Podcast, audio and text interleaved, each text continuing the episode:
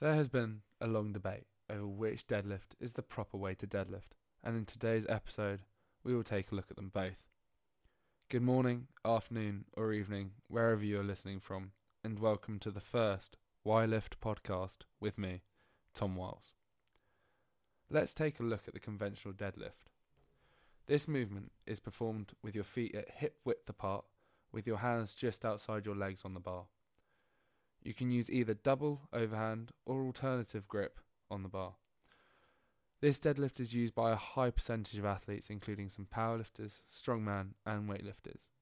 With weightlifters, the conventional deadlift is a similar movement to the first pull in a clean. Also, a lot of everyday gym goers do use this technique, as conventional deadlifting recruits multiple muscle groups such as hamstrings, back, and core. The benefits it has can improve and develop total body strength, proper hip function, core strength, and stability, which can reduce the risk of back injuries if done with proper form. Does this mean it is the proper technique? No, not at all. When looking at the sumo deadlift, which is a preferred technique amongst some of the powerlifting com- community, the sumo has a much wider stance, with the feet turned out, pointing in the same direction as your knees and the arms are dropped straight down to grip the bar. With this wider stance, the athlete can travel a shorter distance to lift the weight to an extended standing position. Is this considered cheating? According to the International Powerlifting Federation and all powerlifting federations, the sumo deadlift is approved as a lift. This technique still recruits the same muscle groups as the conventional deadlift, but some groups are targeted more and that is the same with conventional. The world record for conventional deadlift is over 500 kilos, initially broken by Eddie Hall, and most recently by The Mountain. But looking at the heaviest sumo deadlift, it only comes in at 454 kilos. Well, as you can see, with conventional you can lift more weight.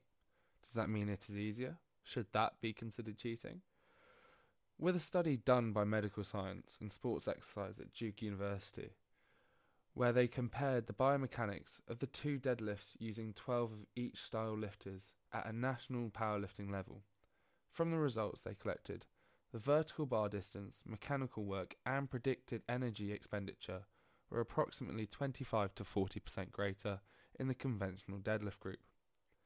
At the end of the day, all the results and regulations may not matter in the big picture, especially for everyday gym goers.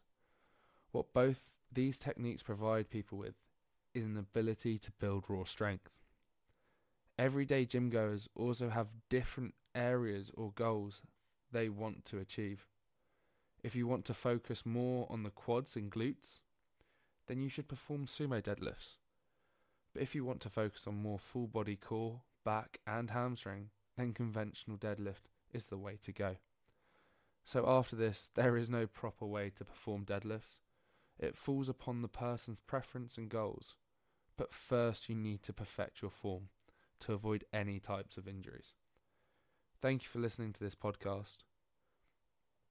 Remember to not judge others in the gym, but try to give advice to help them improve and enjoy the gym. Have a great day and hope you enjoyed the first podcast. In a bit.